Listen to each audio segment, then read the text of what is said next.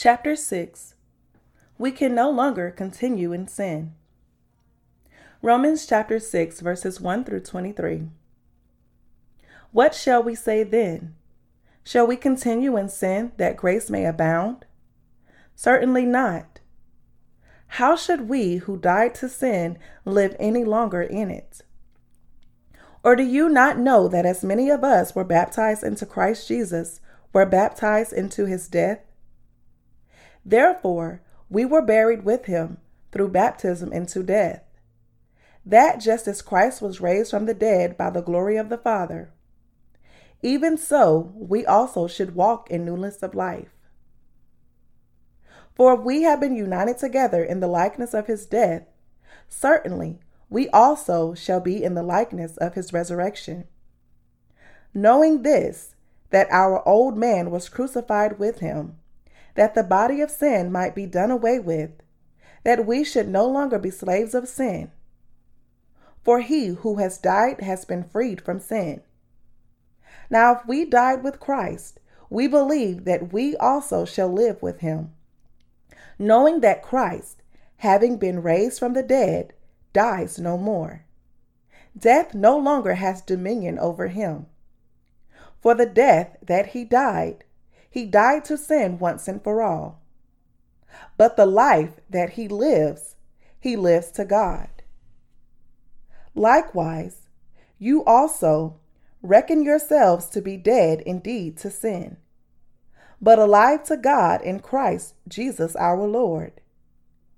Therefore, do not let sin reign in your mortal body, that you should obey it in its lust. And do not present your members as instruments of unrighteousness to sin, but present yourselves to God as being alive from the dead, and your members as instruments of righteousness to God. For sin shall not have dominion over you, for you are not under law, but under grace.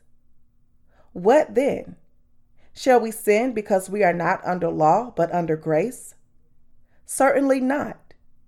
Do you not know that to whom you present yourselves slaves to obey, you are that one slave whom you obey, whether of sin leading to death, or of obedience leading to righteousness? But God be thanked that though you were slaves of sin, yet you obeyed from the heart that form of doctrine to which you were delivered and having been set free from sin, you became slaves of righteousness. I speak in human terms because of the weakness of your flesh. For just as you presented your members as slaves of uncleanness, and the lawlessness leading to more lawlessness, so now present your members as slaves of righteousness for holiness. For when you were slaves of sin, you were free in regard to righteousness. What fruit did you have then in the things of which you are now ashamed? For the end of those things is death. But now, having been set free from sin and having become slaves of God, you have your fruit to holiness, and the end, everlasting life. For the wages of sin is death, but the gift of God is eternal life in Christ Jesus our Lord. Romans chapter 6, verse 1. What shall we say then? Shall we continue in sin that grace may abound? The grace here that the Apostle Paul is speaking of refers to the salvation from sin that is especially attained by believing in the righteousness of God. What Paul emphasized particularly in Romans chapter 6 is the faith that believes in the baptism that Jesus received from John the Baptist, his death, and his resurrection. Referring to sin, Paul asks rhetorically here whether we who had died to sin with Jesus Christ should continue to dwell in sin and commit it so that grace may abound even more. This question is aimed to those who may say rather ridiculously, Hey, isn't Paul saying that we should commit more sins since we have been remitted from all our sins once and for all by believing in the righteousness of God? There are those who wonder, as mentioned in Romans chapter 1, if I have been remitted from all my sins once and for all, then I can sin even more with impunity. to resolve those people's question. In chapter 6, Paul makes his final explanation as to how the believers in the righteousness of God should live their lives of faith. Having asked, Shall we continue in sin that grace may abound? Paul answered that this could not be done. The reason why we cannot continue in sin is because we have been delivered and saved from our sins by believing in the righteousness of God. Someone who was saved from all his sins by believing in God's righteousness is called as a saint. This title of saint is a priceless title that is more precious than anything else in this world. It cannot be exchanged for any fame. So the saints have no desire to continue in sin in this perishing world. Can someone who has become a saint by faith intentionally sin now that he has attained the righteousness of God? Certainly not. On the contrary, because he has received the remission of his sins, he abhors continuing to live in sin. Anyone who is wearing a clean set of clothes wants to avoid dirty things and stay in a clean place. Likewise, those who have attained God's righteousness want to live practicing righteousness. That's because for all those who have been remitted from their sin, their hearts are ruled by the Holy Spirit. The righteous, therefore, cannot dwell in sin. The Apostle Paul said that the saints are the ones who died to sin. To die to sin is possible when we believe that our sins were passed on to Jesus through his baptism and that we died with Christ on the cross.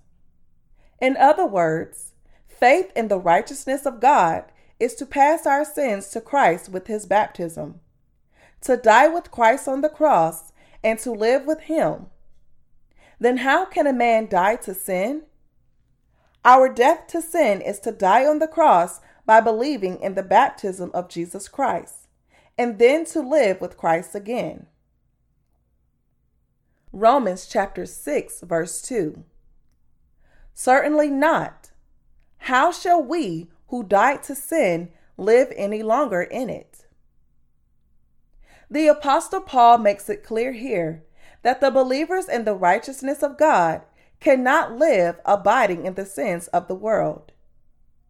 There is no need for people to doubt the faith of those who believe in the righteousness of God and its gospel.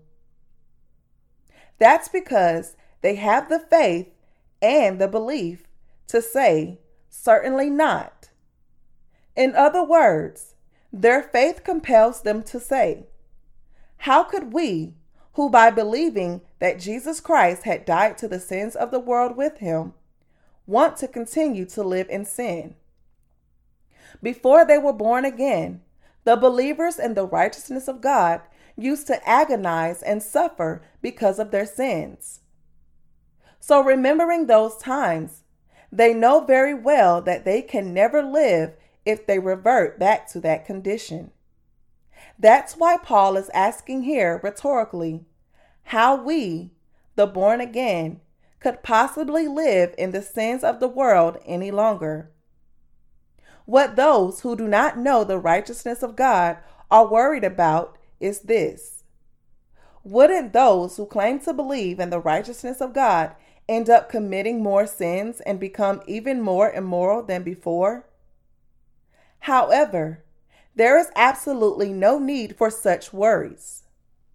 The believers in the righteousness of God have the Holy Spirit in their hearts right now, and they are led by Him. Therefore, they are no longer bound and enslaved by sin, as they had been when they were indeed slaves to sin. It is by the power of the Holy Spirit that they can walk with God. Before the saints were born again, they had been slaves to sin. But now they have become slaves to righteousness by believing in God's righteousness. They no longer want to live in sin. Would you want to race again, continue in sin if by were perfectly remitted from your sins by believing in the righteousness of God? Just as you would not want to do this, Neither did Paul, who believed in God's righteousness, desire this, nor do we. We should apply the fact that we have died to sin to our faith. First, we have died in union with the death of Jesus Christ after he was baptized. And second, the resurrection of Christ implies that as a result of uniting with Christ, we have received new life. This means that we have now been forever separated from the wages of sin that would have led us to death. As we now believe in the righteousness of God, we have the Holy Spirit whose power enables us to live righteous lives. Therefore, we who believe in God's righteousness can never revert back to sinners. Only the believers in the righteousness of God are the ones who died to sin and they can no longer continue in sin. We who were baptized into Jesus Christ. Romans chapter 6, verse 3. Or do you not know that as many of us as were baptized into Christ Jesus were baptized into his death? If we understand the reason why Jesus Christ received baptism from John the Baptist, we can then understand this passage and believe in it as well. All those who believe in God's righteousness are baptized into Christ spiritually. That is because when Jesus Christ came to this earth and was baptized by John the Baptist to fulfill all the righteousness of God, all their sins were also passed on to Jesus Christ by their faith. This is why we come to believe that all our sins were passed on to Christ through his baptism when we were baptized into him. All of us absolutely need to believe that we have been baptized into Christ. Whoever believes in the righteousness of God comes to pass all his sins and all the sins of the world by believing in Jesus who was baptized by John. This is because by being baptized by John the Baptist, Jesus accepted all the sins of the world. That is why we believe in the truth where the righteousness of God is revealed. Nothing other than this faith enables us to be baptized into Christ. We believe in Jesus Christ as our Savior, and this involves the following beliefs. First, the belief that He is the Son of God. Second, the belief that He forsook the glory of God and came to this earth in the flesh of man to deliver sinners from sin. And third, the belief that he accepted all the sins of this world once and for all in the Jordan River through his baptism given by the John the Baptist. Faith in this truth is the faith that enables one to be baptized into Christ. If you believe in this truth, then you have also been baptized into Christ by faith. The ability for us to die with Christ and live with Him all depends on our knowledge of and faith in the mystery of the baptism of Jesus. Put differently, to understand this passage, we must first comprehend the mystery of the baptism of Jesus and put on the power of his death on the cross by faith. So, through the word, I would like to unveil the power of baptism and its mystery. To do so, we need to realize why John the Baptist had to baptize Jesus and why Jesus Christ had to receive this baptism. In the New Testament, John is called John the Baptist because he baptized Jesus. What then does the baptism that Jesus received from him imply? The word baptism is baptisma in Greek, which means to be immersed. More importantly, it also means that sin is passed on, washed away, or buried. Therefore, baptism also means the death of sin. It indicates that as Jesus was baptized by John the Baptist and thus accepted all the sins of the world onto his body, he washed away all the sins of his believers and paid off the wages of sin with his own death. It was to take upon all the sins of mankind that the Lord wanted to be baptized. He was baptized after saying, Permit it to be so now, for thus it is fitting for us to fulfill all righteousness. Matthew chapter 3 verse 15. Baptism also means to wash. It means that as Jesus was baptized, he accepted all the sins of the world and washed away every sinner's iniquities. Those who know and believe in this truth can wash away all their sins by faith. In other words, baptism signifies that all our sins were passed on to Jesus without exception. And it speaks the truth that whoever believes in this is washed from all his sins without exception. Since all our sins were passed on to Jesus as he was baptized by John the Baptist, Whoever believes in it is cleansed from all his sins. This truth was already foreshadowed in the Old Testament. The Old Testament makes it clear that Jesus Christ would come and take upon all the sins in this way. It is written in Leviticus chapter 1 verse 4. Then he shall put his hand on the head of the burnt offering, and it will be accepted on his behalf to make atonement for him. This passage speaks about the absolute necessity to lay one's hands on the head of the sacrificial animal to blot out one's sins. When it says here that the offering will be accepted on his behalf, it means that God would accept it in pleasure. Like this, the sacrifice that pleased God required the Israelites to pass their sins to the sacrificial animal first by laying their hands on its head. Only then was God pleased to accept it. In the Old Testament, the laying on of hands means to pass on, to impute, and to bury. Leviticus chapter 1 verses 1 through 4. In the New Testament, baptism means exactly the same. The baptism that Jesus received from John was the act of accepting all our sins. God established this principle of salvation as the laying on of hands in the Old Testament where the high priest had passed all the sins of the people of Israel every year on the tenth day of the seventh month.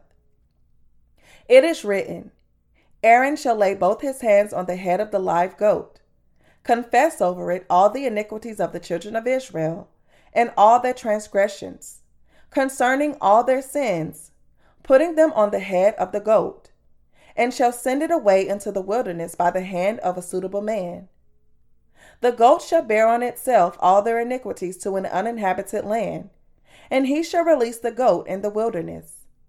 Leviticus chapter 16, verses 21 through 22. When Aaron, the high priest, laid his hands on this sacrificial animal on behalf of the people of Israel, all their sins were passed on to the head of the scapegoat. This is why this sacrificial animal was put to death in lieu of the whole people. In the same manner, to be remitted from their sins, the Israelites brought unblemished goats, sheep, or bulls to the altar of burnt offering. And they passed their sins to these sacrificial animals by laying their hands on the animals' heads.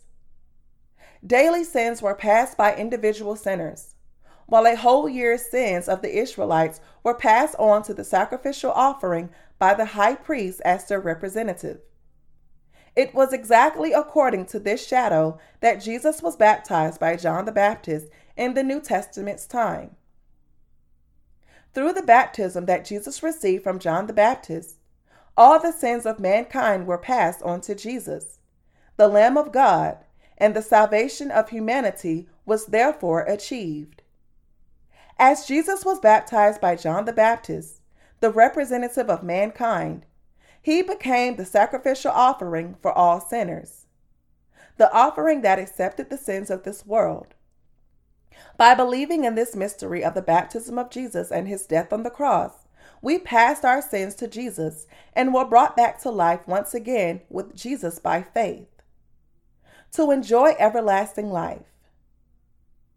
This sacrificial system reflects the principle of representation that is often used in the Bible just as Adam was the representative of all sinners. As the descendant of Aaron, the high priest, John the Baptist baptized Jesus as the representative of mankind. The New Testament writes that John the Baptist was the priest who was born from the house of Aaron and who represented mankind. Luke chapter 1 verses 66 through 88. John the Baptist was the greatest representative of all who were born of woman, a man prophesied in the word of the Old Testament. It is written, Behold, I will send you Elijah the prophet before the coming of the great and dreadful day of the Lord. Malachi chapter 4 verse 5.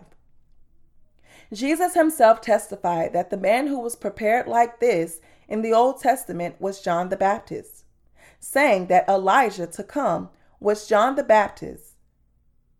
Therefore, John the Baptist baptized Jesus as the representative of mankind and the last high priest of the age of the Old Testament, thus fulfilling his priesthood to pass the sins of the world. This duty of John the Baptist was set by God. When we examine the lineage of John the Baptist, as seen in 1 Chronicles chapter 24 verse 10, we can see that the number of the high priests, the descendants of Aaron, increased. Because of this, King David set an order by which they were to minister according to their divisions. Among these divisions, the division of Abijah was the eighth one allotted. Referring to John's father, Zacharias, Luke chapter 1 verse 9 says, According to the custom of the priesthood, his lot fell to burn incense when he went into the temple of the Lord. This testifies that Zacharias, from the house of Abijah, the high priest, we can therefore see that John the Baptist was God's servant who had the duty to pass the sins of the world to Jesus through baptism. That Jesus took upon the sins of the world through the baptism that he received from John the Baptist is shown in various places in the Bible. Also, in the scriptures, the apostles confess in several places that Jesus took upon their sins through his baptism. Paul testified in Galatians chapter 3 verse 27. For as many of you as were baptized into Christ have put on Christ. And the apostle Peter also testified in 1 Peter chapter 3 verse 21. There is also an antitype which now saves us Baptism, not the removal of the filth of the flesh, but the answer of a good conscience toward God through the resurrection of Jesus Christ. The apostle John also testified in 1 John chapter 5 verses 5 through 8. Who is he who overcomes the world, but he who believes that Jesus is the son of God? This is he who came by water and blood, Jesus Christ. Not only by water, but by water and blood. And it is the Spirit who bears witness. Because the Spirit is truth. For there are three that bear witness in heaven the Father, the Word, and the Holy Spirit. And these three are one. And there are three that bear witness on earth the Spirit, the water, and the blood. And these three agree as one. Matthew also bore witness in Matthew chapter 3 verses 13 through 17. Then Jesus came from Galilee to John at the Jordan to be baptized by him. And John tried to prevent him, saying, I need to be baptized by you, and you are coming to me? But Jesus answered and said to him, Permit it to be so now, for thus it is fitting for us to fulfill all righteousness. Then he allowed him. When he had been baptized, Jesus came up immediately from the water, and behold, the heavens were opened to him, and he saw the Spirit of God descending like a dove and alighting upon him. And suddenly a voice came from heaven saying, This is my beloved Son, in whom I am well pleased. Matthew chapter 3, verses 13 through 17 makes it clear that all righteousness was fulfilled as John the Baptist passed all the sins of everyone in the world to Jesus by baptizing him. Here, all righteousness refers to the righteousness of God that took all of everyone's sins. Jesus could shoulder the sins of the world and carry them to the cross because he was baptized. It is written, Behold, the Lamb of God who takes away the sin of the world. John chapter 1 verses John chapter 1 verse 29. Indeed, God the Father himself bore witness of all these things. When he had been baptized, Jesus came up immediately from the water, and behold, the heavens were opened to him, and he saw the Spirit of God descending like a dove and alighting upon him. And suddenly a voice came from heaven, saying, This is my beloved Son, in whom I am well pleased. Matthew chapter 3 verses 16 through 17. By being baptized by John the Baptist, Jesus accepted all the sins of the world once and for all, shouldered these sins, carried them to the cross, shed his blood and died, and rose from the dead on the third day. He now sits at the right hand of the throne of God, giving the blessing of the remission of sins to all those who have the faith that enables them to be baptized into Christ, and using them as his workers who preach the gospel of the righteousness of God. Even though the Holy Spirit testifies that the one to whom all the sins of the world were imputed is the Savior Jesus, people have failed to understand him properly. As their spiritual eyes are not open, they cannot see that the Lord shouldered the sins of the world by being baptized. They think that even without the baptism given by John the Baptist, it was okay for Jesus to do the work of salvation by himself, and that he actually did so. However, Aaron the high priest had freed the people of Israel from their yearly sins. By passing these sins to the scapegoat through the laying on of his hands and by putting it to death according to the sacrificial system set by God in the Old Testament. Likewise, since Jesus himself came to this earth as the Lamb of God, he absolutely needed John the Baptist, a descendant of Aaron and the representative of mankind who would pass all the sins of this world onto him. Therefore, Jesus carried out the work of salvation that fulfilled the righteousness of God together with John the Baptist, according to the sacrificial system of the Old Testament. The sacrificial animal of the Old Testament accepted and died for only personal sins within a given period of time. But Jesus Christ, the Son of God, who came as the sacrificial offering of the New Testament, had to accept all the timeless sins of mankind through John the Baptist and be crucified to pay off the price of these sins. That is why the Bible says that we who were baptized into Christ were buried with him. After Jesus was baptized, John the Baptist bore witness of him, saying, Behold, the Lamb of God who takes away the sin of the world. John chapter 1 verse 29.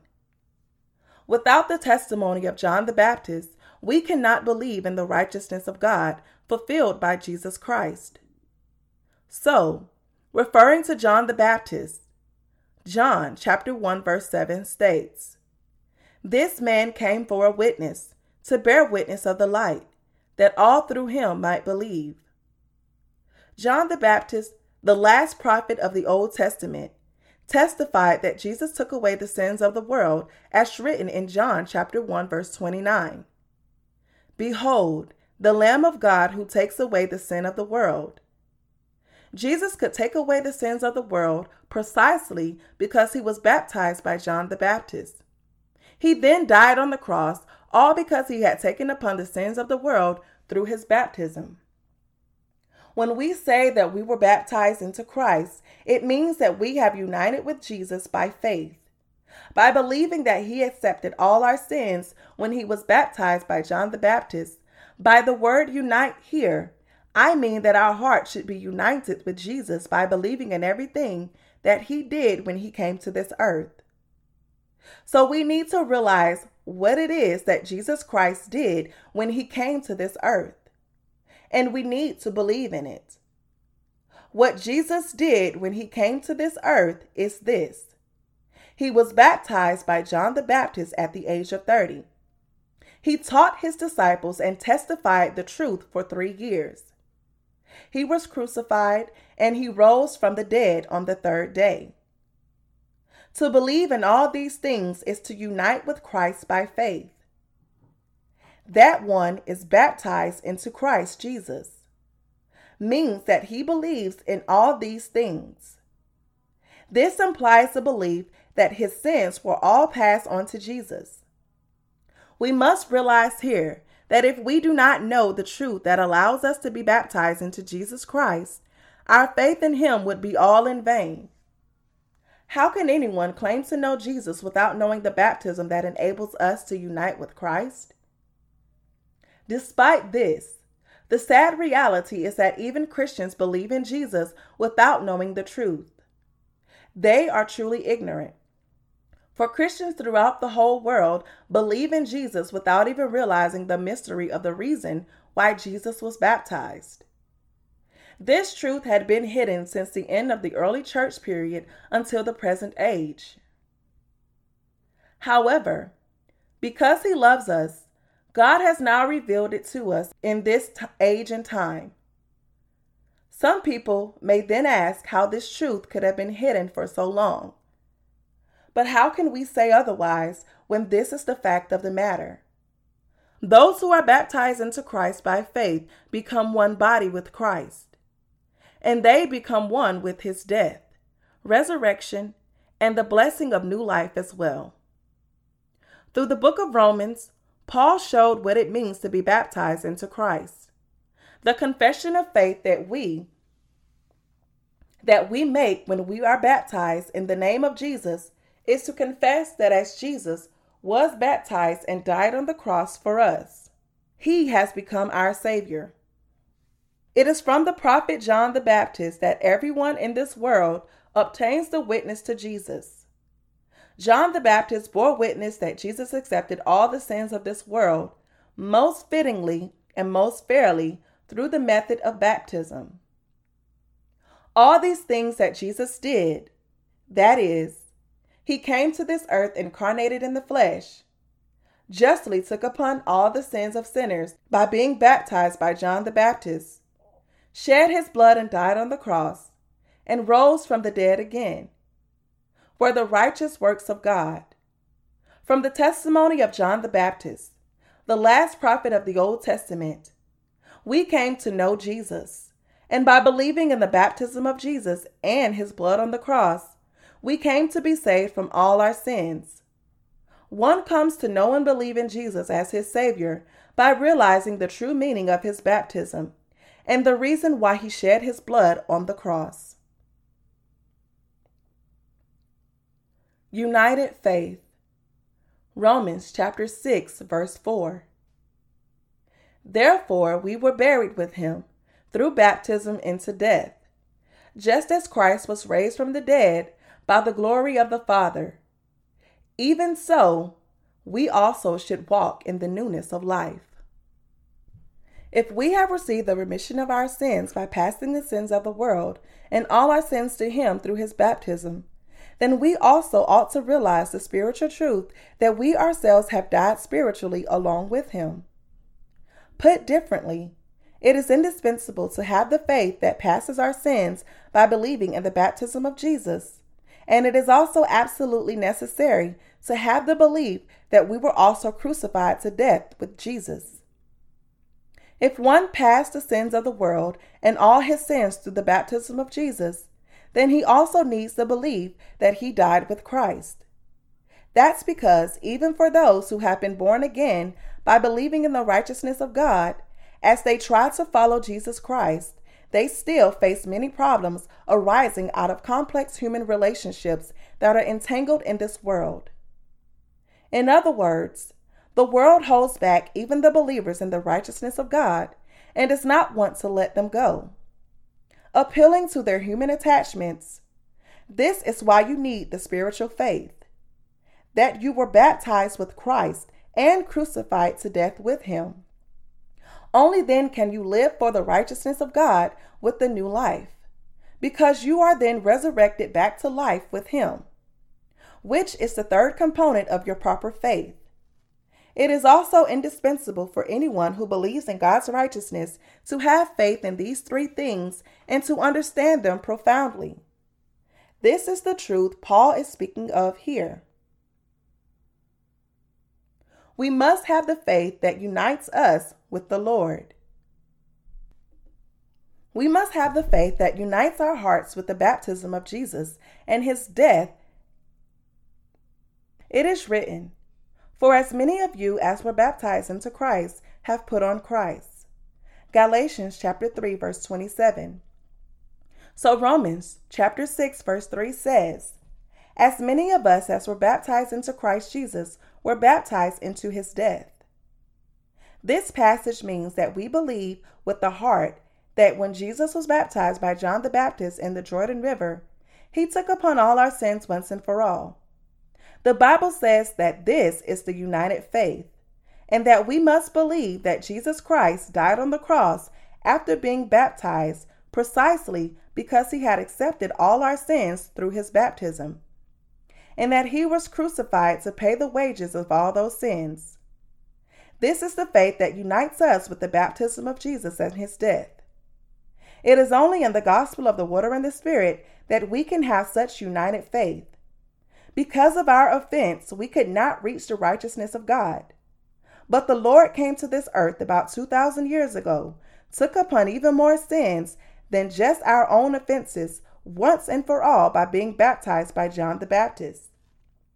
And as the price for this, he was crucified and shed his blood and died.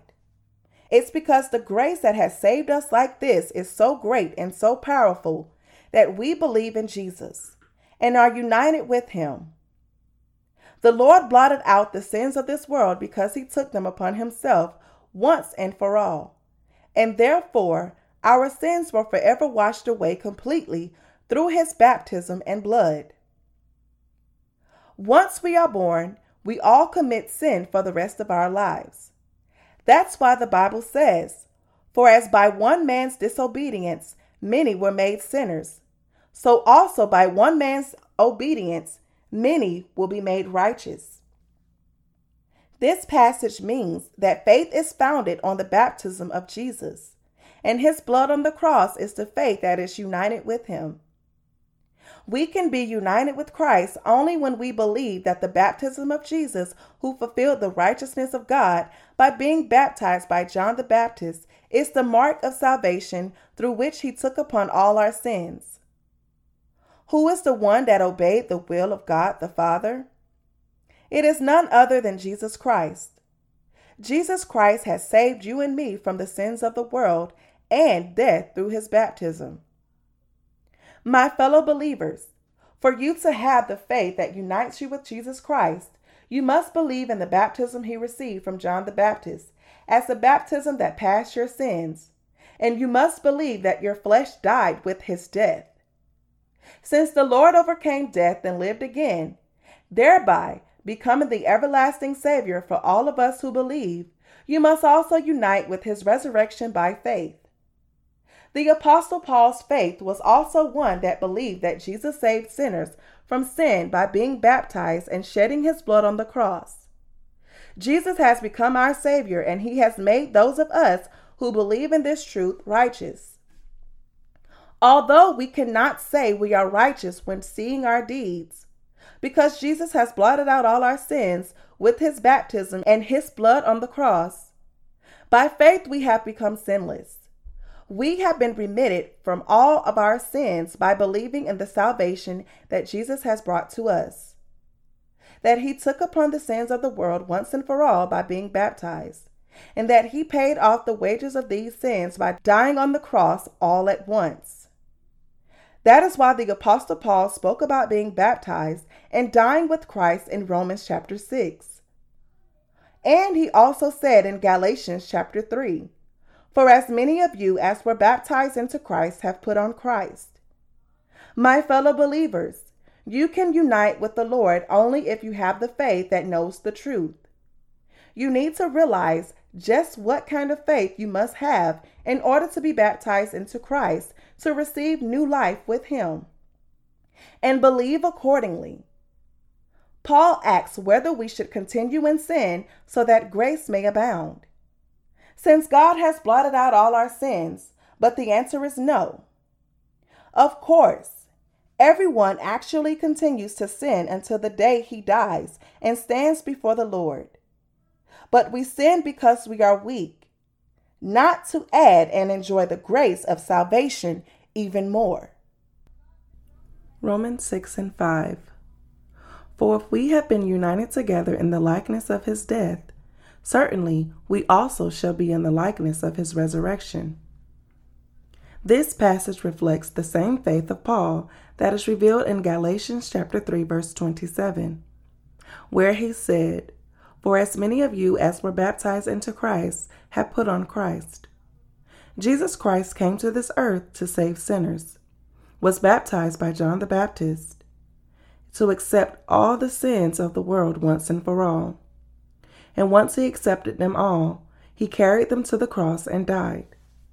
By thus crucifying our old selves, he has made it impossible for us to live for this world again. Those who believe in the baptism of the Lord and his shed, and his shed blood on the cross believe in his resurrection, and they enjoy everlasting life with him. It is by believing in the baptism of Christ, his death and resurrection, that we become victors united with Jesus. Have you united with Jesus Christ? If you have united with Jesus Christ, then you would be persecuted together with him for the righteousness of God and to spread this righteousness. But together with him, your soul and body will be brought to life and enjoy everlasting life and eternal blessings. If you truly believe in the righteousness of God, then you should unite with his baptism, with his death, and with his resurrection, all by faith. Realize that only this faith is the faith that truly makes you united with God. May all of your hearts have this faith that unites you with Christ. Hallelujah. By spiritual faith, we can receive the remission of your sins. By spiritual faith, we can die on the cross. And by true faith, we can be resurrected and become God's spiritual children. When Jesus was baptized, he spoke about all of these four spiritual domains. First of all, that Jesus was baptized by John the Baptist, the representative of mankind, means that he took upon the sins of the world and your sins as well. That Jesus was baptized and submerged into the water implies that for the price of all these sins, he would be condemned his death, in other words. That after he was baptized, he came out of the water from death, that is, implies his resurrection. Those who believe in all these things together will receive the right to become God's children. Through this baptism, all these things were implicitly spoken. And faith in this is the faith that is truly united. Anyone who is baptized into Christ by faith is baptized into his death. Then, the person who can believe in this is united with Christ. Do you believe in God united with Jesus? You must be baptized into the Lord, die to sin, united together with the Lord, and receive new life. What does it mean to be baptized into his death? It means that when Jesus was baptized, he fulfilled all righteousness. That is, he took upon everyone's sins. It is by believing in this that we have been washed from all our sins. For example, let's assume that someone you know is heavily in debt, and you feel such a pity for him that you want to pay it off for him. But if you want to do this only in your mind and you do not actually pay off the debt, then the debt is not really paid off. To pay back this debt, you actually have to put into action what is in your mind and make the payment. You have to receive a receipt indicating its payment, and the debtor must actually accept this reality into his heart. Only then does he become debt free. When the Lord came to this earth to blot out our sins, he did the same thing. Our Lord too, paid off the wages of all the sins of the world. He took away all our sins, and with his baptism and his blood on the cross, Jesus paid off all the wages of our sins. Our Lord accepted all our sins, each and every sin that you and I have ever committed since the day we were born and will ever commit until the day we die. Whether committed with our hearts or deeds, intentionally or unintentionally, it was to take upon all these sins that Jesus was baptized. Indeed, you have been wholly freed from the debt of sin, for it has been paid off in its entirety by Jesus Christ. Because Jesus accepted our sins onto his body by being baptized by John the Baptist, he could pay them off by shedding his blood on the cross. It was fitting for Jesus to be baptized, as he said to John the Baptist. It is fitting for us to fulfill all righteousness. He took upon all sins, each and every sin of the world. However, many people are still trying to fit this truth of the baptism and death of Jesus into the doctrine of incremental sanctification, only as a matter of theology. But this kind of faith that is placed in the doctrine of incremental sanctification is not the faith that is united with Jesus Christ. Although people say that Jesus has blotted out all our sins, they see themselves continuing to commit sin. And so they come to rely on the doctrine of incremental sanctification. However, all your sins were blotted out by Jesus in a single instance. To believe in this, the faith that unites with Christ, Jesus took upon all your sins by being baptized, dying on the cross, rising from the dead again, and thereby making you whole. It was to blot out your sins that our Lord was baptized. It was to pay off the wages of your sins that he died on the cross.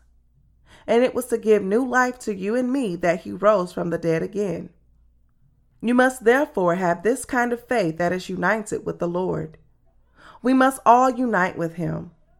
We must repent and turn around from faith in the doctrine of incremental sanctification and unite with Jesus by placing our faith in the gospel of the water and the Spirit.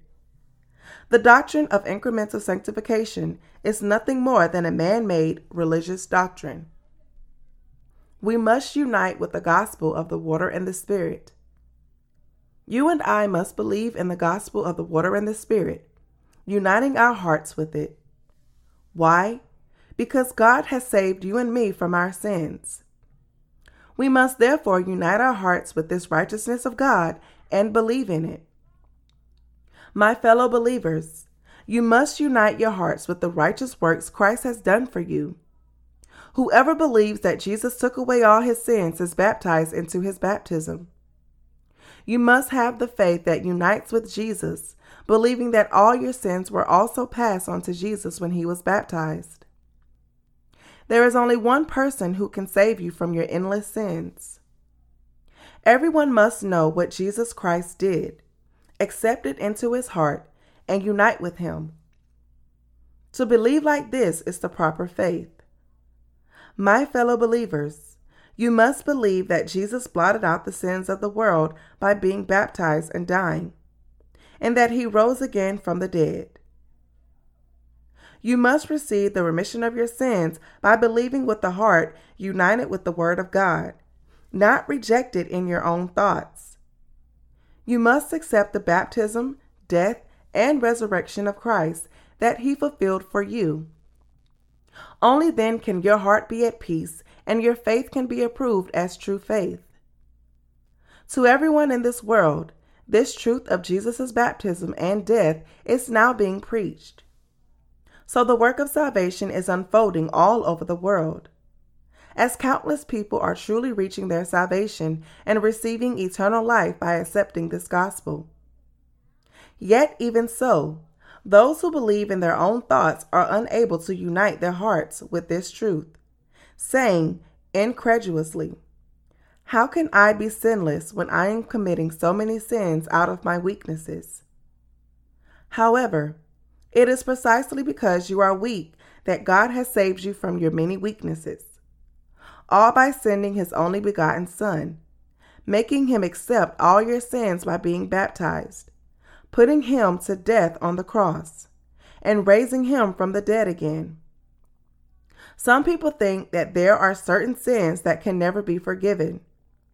One of them is the sin of adultery, whereas all other sins are committed outside of the body. Adultery is committed inside of the body. And so they think, regard, and believe that this sin cannot be forgiven. However, did Jesus ever say that he did not take away the sin of adultery? Is the sin of adultery then not a sin of this world? In the righteousness of God that fulfilled all righteousness and took away all sins, this sin of adultery is also included. That's why the woman caught in adultery could receive the remission of sins by believing in Jesus. John chapter 8 verse 11. However, my fellow believers, there is one sin before God that cannot be forgiven. This is the sin of blaspheming the Holy Spirit, which is the sin of refusing to accept the Lord's work and instead blaspheming, standing against, and not believing in the righteousness of God. The blasphemy against the Holy Spirit is the sin that prevents one from receiving the remission of his sins. Anyone who commits this sin cannot have the faith that makes him united with Jesus Christ, and he actually ends up standing against God. The religionalists do not have the faith that unites them with Jesus Christ, God Himself. That's why they are all bound to hell. What must we then do to unite by faith with his death? Romans chapter 6 verse 6. Knowing this that our old man was crucified with him, that the body of sin might be done away with, that we should no longer be slaves of sin. We must have the faith that unites us with Jesus Christ so that we would no longer serve this world and the lustful flesh. Paul said here that now that he was dead to this world and no longer belonged to it, he could be a slave to the righteousness of God. Do you have the faith that has partaken of the baptism of Jesus Christ and the cross? Those who have this faith no longer live as slaves to sin, nor do they live for this world, but they live for the kingdom of God. The faith that Paul is speaking of demands the kind of faith that is united with Jesus Christ. He is admonishing us not to just stop at receiving the remission of our sins by believing in the baptism of Jesus and his blood on the cross, but to reach the kind of faith that allows us to die spiritually on the cross with Jesus Christ, to work with him, and to enter into his kingdom together. This faith is the faith that is united with Christ. Those who now have united with Christ by faith are no longer slaves to sin or to the people of this world, but they are slaves to the righteousness of God, living their lives to serve His work with His church. If you would also like to live this kind of life, then you would have the faith with the baptism of Christ and His death. Then the salvation of God, the glory of death, and even the glory of resurrection will be yours. Such is the faith that Paul spoke of our old selves were crucified with Christ Jesus by faith. This faith is attainable only when we unite our hearts with the righteousness of God. Through the unity of faith, we were crucified with Christ. Paul said, For if we have been united together in the likeness of his death, certainly we also shall be in the likeness of his resurrection. Knowing this, that our old man was crucified with him, that the body of sin might be done away with that we should no longer be slaves of sin, for he who has died has been freed from sin. Now, if we died with Christ, we believe that we shall also live with him. Knowing that Christ, having been raised from the dead, dies no more. Death no longer has dominion over him. For the death that he died, he died to sin once for all. But the life that he lives, he lives to God. Likewise, you also reckon yourselves to be dead indeed to sin, but alive to God in Christ Jesus our Lord. Romans chapter 6, verses 5 through 11. In other words, Paul told us to unite with Christ by faith. Jesus accepted the sins of the world by being baptized and was crucified to shed his blood and die. Our Lord Himself came to this earth, bore all our sins, and died for us in our place. You must all realize this, believe in it, and unite with it by faith. For us who have united with the Word of God, our old selves have been in sin, died by faith. Although we still have the flesh that has not changed much, our flesh actually died together with Jesus when he died on the cross.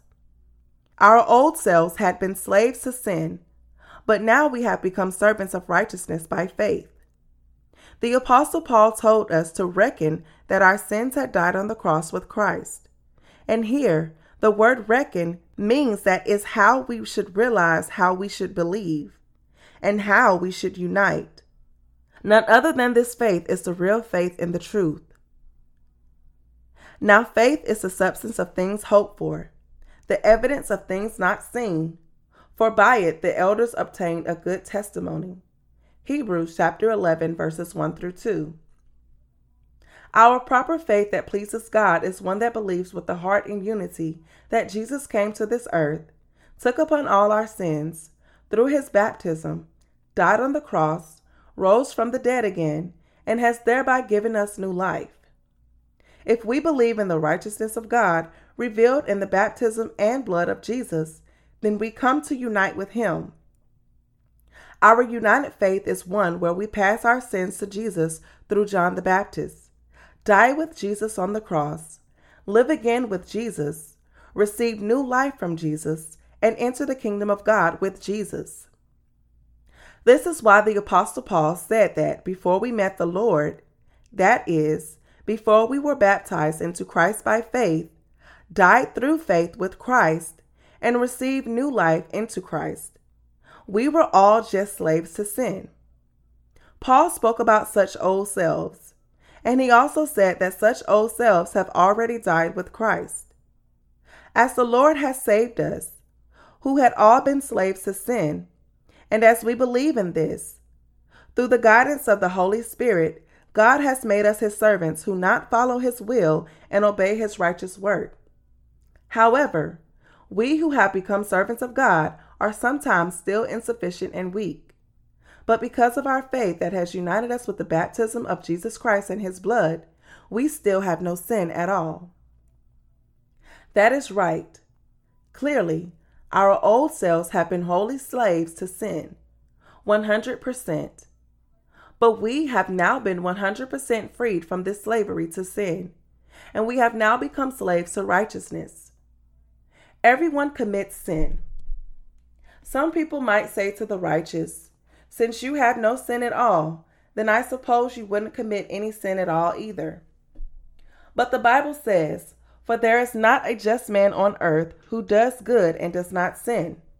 Ecclesiastes chapter 7 verse 20. It is because we have united with Jesus Christ that we are righteous. Although we still sin, we are without sin. This is God's amazing work. God has made us sinless, even though we still cannot help but commit sin. This is the omnipotent power of God and His perfect salvation. God has given us the perfect salvation.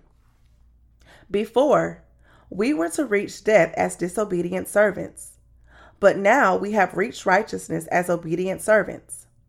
Even after receiving the remission of our sins, our flesh still remains insufficient and we commit sin. But despite this, through our united faith, we have become the servants of righteousness, doing what is right. Having received the remission of our sins, in other words, we are now at least qualified to do what is right, becoming someone who does the right thing. Even though we are still insufficient, we are now capable of doing the right thing if we would only devote our hearts to it even slightly. Therefore, we should not offer our bodies to unrighteousness, but we should now offer our remaining lives to what is right and bear the fruits of righteousness. Our Lord has permitted us to bear abundant fruits of righteousness. The Bible says that the wages of sin is death, but the gift of our God is everlasting life in Christ Jesus. Jesus Christ came to this earth as the King, the priest, and the prophet, and to take upon all our sins as the high priest of heaven. He offered his body as the sacrificial offering. Jesus, who became our propitiation, was baptized for us, died for us on the cross, and has thereby saved you and me. With the Word, Jesus Christ has awakened us to know and realize what life is, what man is, what the beginning and the end of the world are, and what the origin and result of sin are. Jesus Christ is fundamentally the God of creation, the King of kings, and the Judge. The gift of God that is found in Christ is everlasting life for us. That's right. By faith, we have received eternal life and become the servants of righteousness. We must therefore unite by faith and live as the servants of righteousness. For those who have received the remission of their sins and become righteous, they at least have the faith that has united their hearts with the baptism of Jesus, enabled them to die united together with his death, and brought new life to them united together with his resurrection. Anyone who has become a righteous person by this faith is at least a servant of righteousness. Someone who lives the life of righteousness, doing what is right, in other words, by uniting with Jesus Christ and believing in him, we have become those who are to receive everlasting life at the end. However, those whose end is hell cannot unite their hearts with what Jesus did for them and therefore they still have sin. Like this, anyone who fails to be born again as a righteous person will bear the punishment of hell as the price of his sins. The faith that is ignorant of God's righteousness is not the faith that is united with Christ.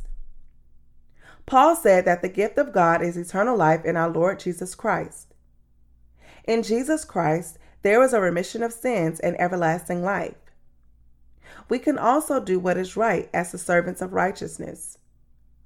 However, if we do not believe that Jesus Christ has saved us and we do not unite our hearts with him, then we will all be cast into hell, for the wages of sin is death.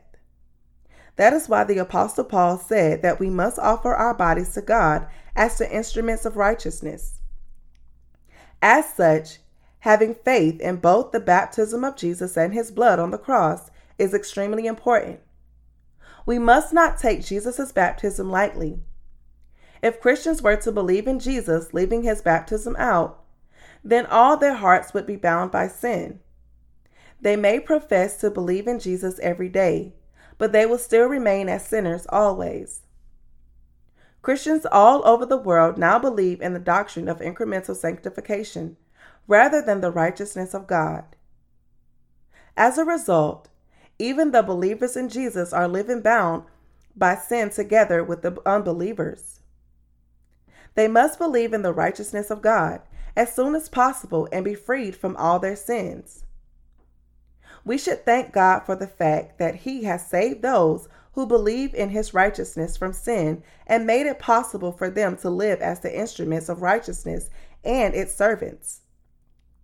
God also said that the wages of sin is death and that anyone who has even the smallest of all sins would be cast into hell. But he has blotted out all our sins, leaving absolutely none behind. We should all thank the Lord for saving us like this, who had all been destined to hell, for turning us into the army of righteousness, and for giving us everlasting life. Although our flesh is insufficient, those of us who believe in this gospel are servants of righteousness. Even as we go astray because of our insufficiencies, if we turn around and serve God's gospel, then we immediately regain our glorious status as the servants of righteousness. Since Jesus has blotted out all our sins, we can always live as the servants of righteousness. Because we are the servants of righteousness, our hearts are joyful when we do righteous works and gloomy when we fail to do them. If our purpose is in line with God's purpose, and if we set our hearts on this purpose, then our hearts are joyful. If, on the other hand, we pursue our own lusts, then our hearts are troubled and tormented. Why? Because we are servants of righteousness.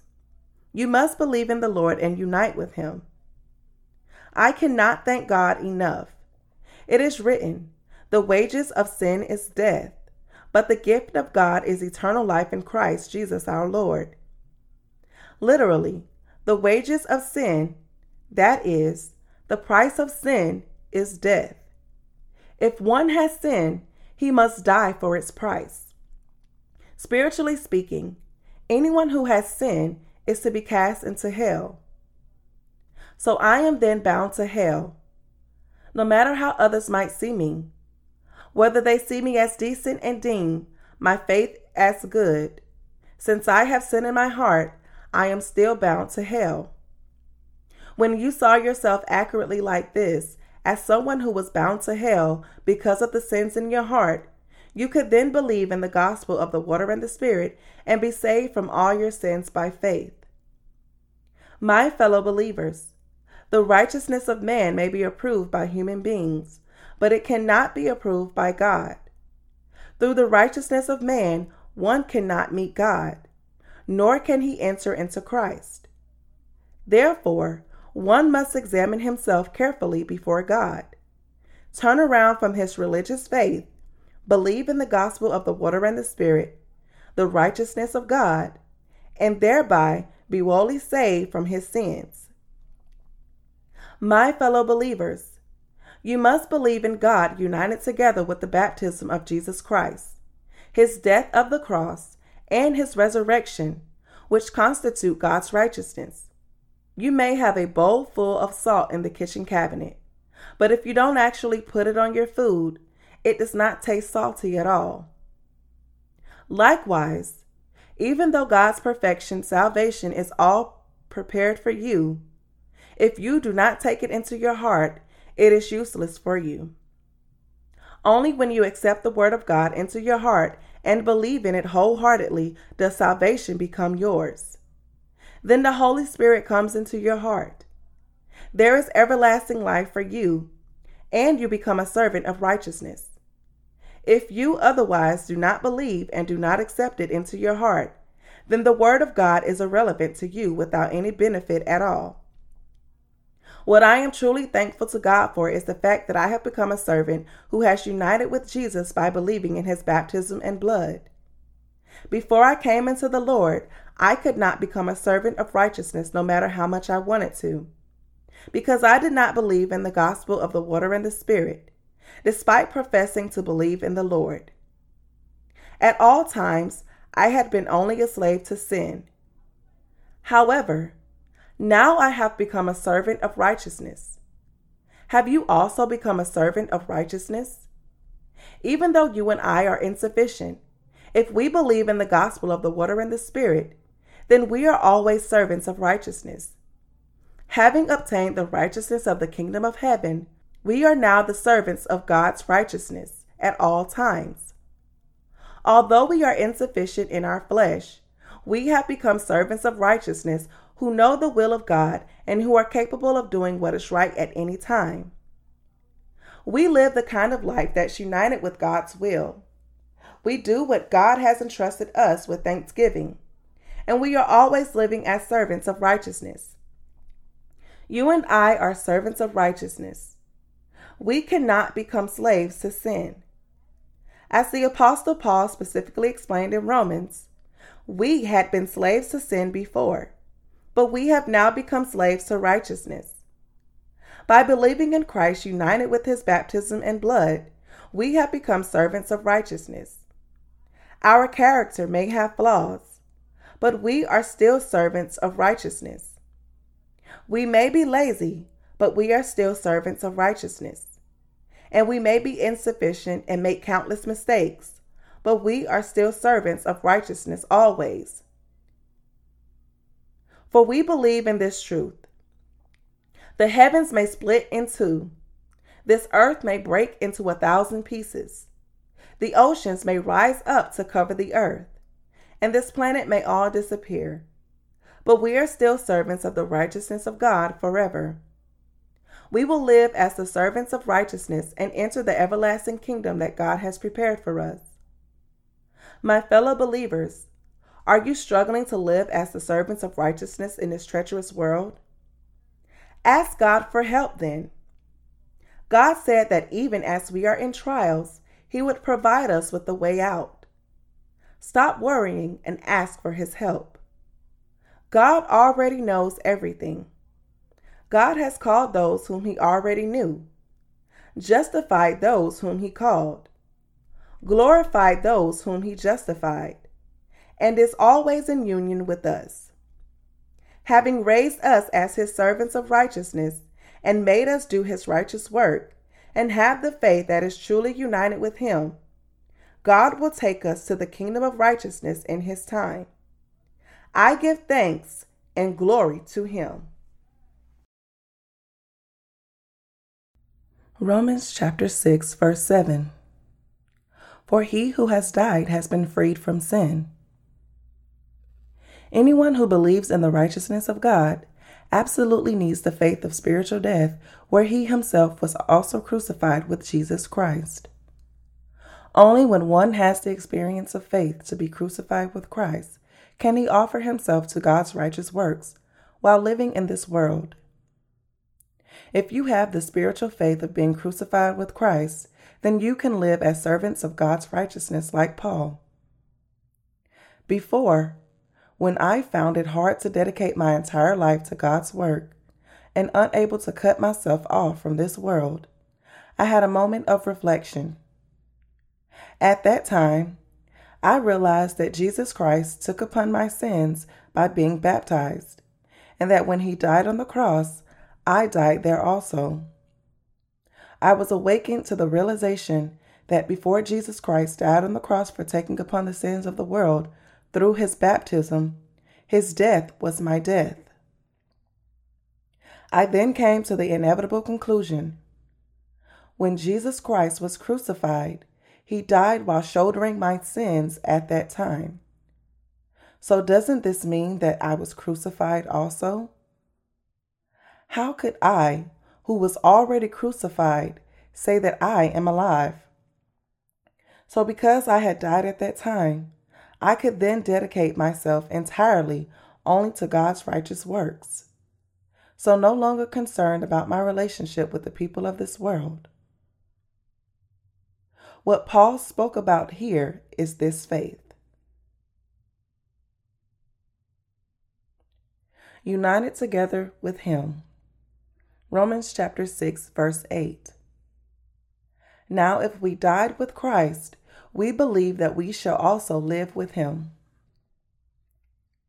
The apostle said that only those who died with Christ by believing in him will live with him. That's right. Whoever believes in the gospel of the water and the Spirit, where the righteousness of God is revealed, will receive the remission of his sins. And he will also be crucified with Jesus. However, the problem is that we think we are still alive, when in fact, we were crucified to death with Christ. All of us must be remitted from all our sins through Christ, be crucified with Christ, and have the faith of hope that we will live with Christ. We need such faith of hope because God has decided that those of us who believe in his righteousness would take part in the first resurrection with him on the last day. Therefore, we must have the faith that will enable us to obtain our resurrection. When the time of the millennial kingdom comes, and to reign for a thousand years as God's children. We must also believe that when the millennial kingdom is over, we will then enter the everlasting kingdom of heaven and live there forever. That is because Jesus Christ, having been baptized, died on the cross, and risen from the dead again, went to the kingdom of the Father. Therefore, we, the believers in the righteousness of God, also believe that just as he rose from the dead again to live forever, we too will live again. Since we believe in the first resurrection, it is clear that we would live again. Do you have such faith? God has given such faith and such blessings to the righteous. Romans chapter 6, verse 9. Knowing that Christ, having been raised from the dead, dies no more, death no longer has dominion over him. Death no longer has dominion over the believers in the righteousness of God. And the reason for this is because Jesus Christ was raised from the dead to live again. To become someone who was no longer ruled by death is precisely to become a true Christian. So we are reminded once again what a great joy and blessing this is. Death can no longer have dominion over the saints. That is why the saints are to live forever. We are then led to wonder what would the saints do then, and what would they enjoy in their eternal lives? God said that the saints would live for eternity, enjoying splendid glory with Him. Perhaps one may think that not to die is a tragedy. Only someone who still has been freed from sin would have this kind of thought. In contrast, the believers who have received the remission of sins by believing in God's righteousness are happy. For all their sadness and curses have disappeared, and there are only everlasting joy and blessings for them. Death can no longer have dominion over the righteous ever again, precisely because the righteous have attained eternal life by believing in the righteousness of God. Death is now forever incapable of ruling over the righteous. That's because God has made it so. Romans chapter 6, verse 10. For the death that he died, he died to sin once for all but the life that he lives, he lives to God. Jesus' death on the cross was effective because he had taken upon the sins of the world once and for all through his baptism. Jesus Christ came to this earth to blot out the sins of all humanity. He died because of the sins of the world, and his death was a death suffered for all human beings. Yet, despite this, there are not many people who believe that his baptism and death are actually their blessings. His resurrection was to bring all human beings back to life from death. This truth, however, is also known by only a few. To save us from death, Jesus Christ was not only baptized, but he was also crucified and rose from the dead again. As such, his death was the truth of everlasting love that he fulfilled before God the Father in order to save you and me. Romans chapter 6, verse 11. Likewise, you also reckon yourselves to be dead indeed to sin, but alive to God in Christ Jesus our Lord. The phrase reckon yourselves here means that we should believe and consider this. We are dead to sin, but alive to God in Christ. In other words, we are dead to this world, but in God we have been brought back to life. This is why the Apostle Paul is admonishing the saints to live with living faith. Romans chapter 6, verses 10 through 11 states, For the death that he died, he died to sin once for all. But the life that he lives, he lives to God. Likewise, you also reckon yourselves to be dead indeed to sin, but alive to God in Christ Jesus our Lord. When Paul said here to reckon ourselves, he was not talking about the doctrine of justification. He was telling us to believe that we have become righteous in God's righteousness. In other words, Paul was saying that we have been brought to life by believing in the righteousness of God. Reckon yourselves to be dead indeed to sin, but alive to God in Christ Jesus our Lord. Now, therefore, we who believe in this truth have also attained eternal life by believing that Jesus Christ bore all our sins when he was baptized, that we died with him when he died on the cross, and that we were born again as God's children when he was resurrected. It is by believing this with the heart that we have been saved from all our sins. You must know exactly how Jesus Christ has saved you from your sins and believe in it. Jesus has saved you from all your sins by accepting them through his baptism and by being condemned for them on the cross. Therefore, you actually died with Jesus Christ and were brought back to life with him. The phrase reckon yourselves here means that we should believe. Our old selves died and we were brought back to life again in Jesus Christ. By saying, reckon yourselves, Paul is admonishing you to have this faith. Those who have been saved from sin by believing in the righteousness of God no longer live for their own flesh. They can now live for the righteousness of God. As such, the biggest reason why God has made us live on this earth is to expand his kingdom through us, the born again. If we have truly been born again from sin by believing in the baptism and blood of Jesus, then we should have the right faith, realize how we ought to live, and for what purpose God has left us on this earth, and live the rest of our lives according to his will. For what should the born again live from now on? We must live a clear purpose for the spreading of the gospel of the water and the Spirit. The carnal thoughts of man are all wicked.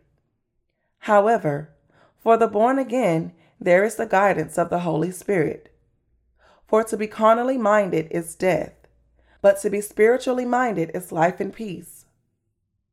Romans chapter 8, verse 6. The righteous know how to be spiritually minded, since the righteous know what pleases God. They must clearly set the direction of their lives toward the life of righteousness. Only then can they live for God's righteousness for the rest of their lives and deliver the souls that have fallen into sin. My fellow believers, we need to think carefully here.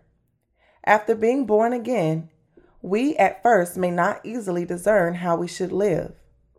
But as we hear the word and are led by the Holy Spirit, we gradually begin to think about the spiritual, righteous works of God.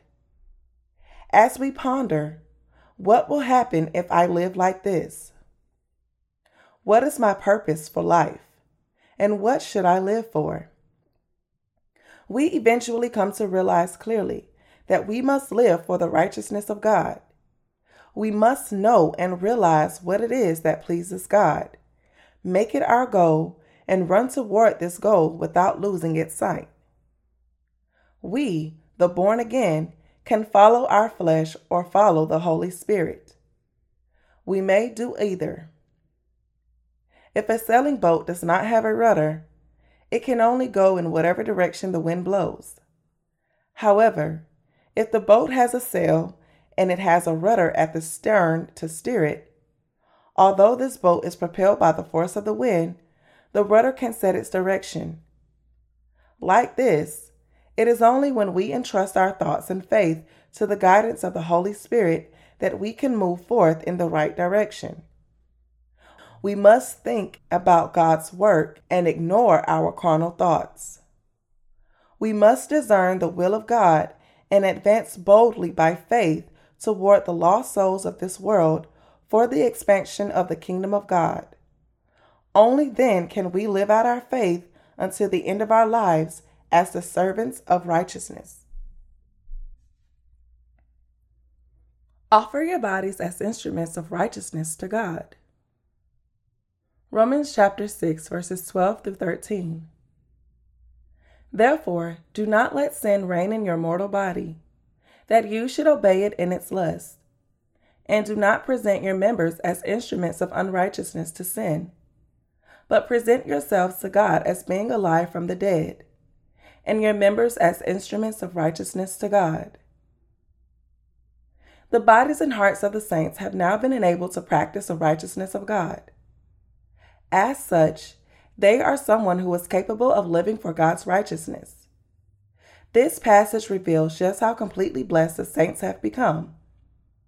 Since the righteous are now able to live their lives practicing the righteousness of God, they are the most blessed ones among all human beings. Think about it. People cannot avoid committing sin and live under its oppression. Yet they have now been enabled and blessed to practice the righteousness of God. Do you not see what a blessing this is? We who believe in the righteousness of God have now been blessed to live our lives practicing righteousness before God. I thank God for this. I give him glory. I give him all my thanks to him for blessing us to live righteously. In chapter 6, the Apostle Paul clarified how the righteous should now live their lives by referring to the word of Jesus' baptism. It is by believing in the baptism of Jesus, his blood on the cross, and his resurrection that we have become perfectly righteous people. If we had believed in Jesus without the gospel of his baptism and of his blood on the cross for us to be saved from our sins, could we have obtained the righteousness of God? Jesus Christ was baptized and died on the cross for us. But if he had not taken upon all the sins of the world when he was baptized by John the Baptist, then his death on the cross and our faith in it would all have been in vain. Only those who believe that the sins of the world were passed on to Jesus because he was baptized by John the Baptist can come to have the righteousness of God. God has surely clothed all the believing souls in his righteousness. It is written, What shall we say then? Shall we continue in sin that grace may abound? Romans chapter 6 verse 1. While we who are still living in the flesh have attained the righteousness of God, we cannot continue in sin so that the grace of God may abound. The Bible says, How shall we who died to sin live any longer in it?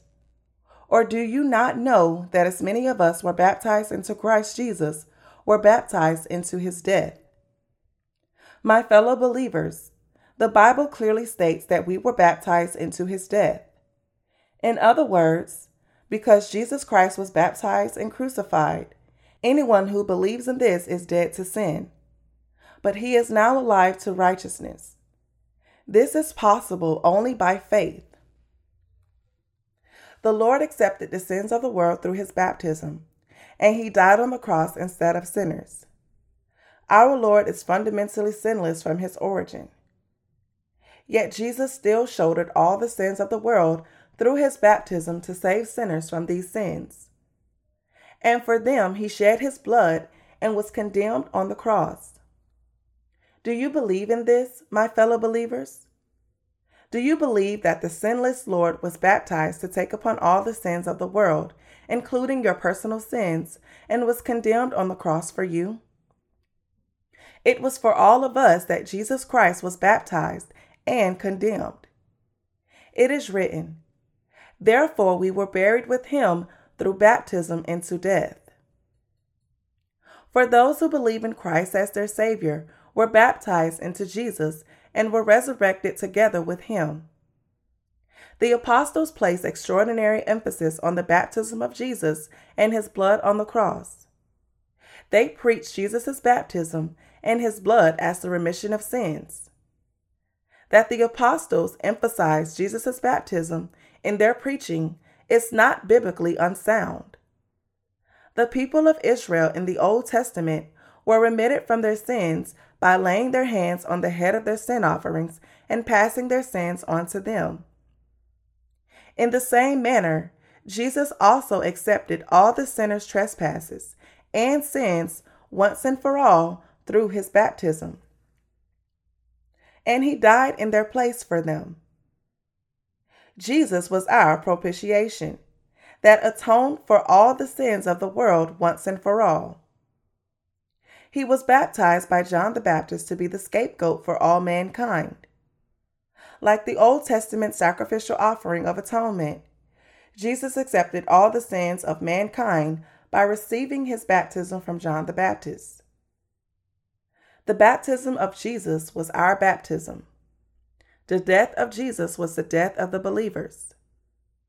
We who believe in Jesus were baptized into Jesus Christ and died on the cross together with him.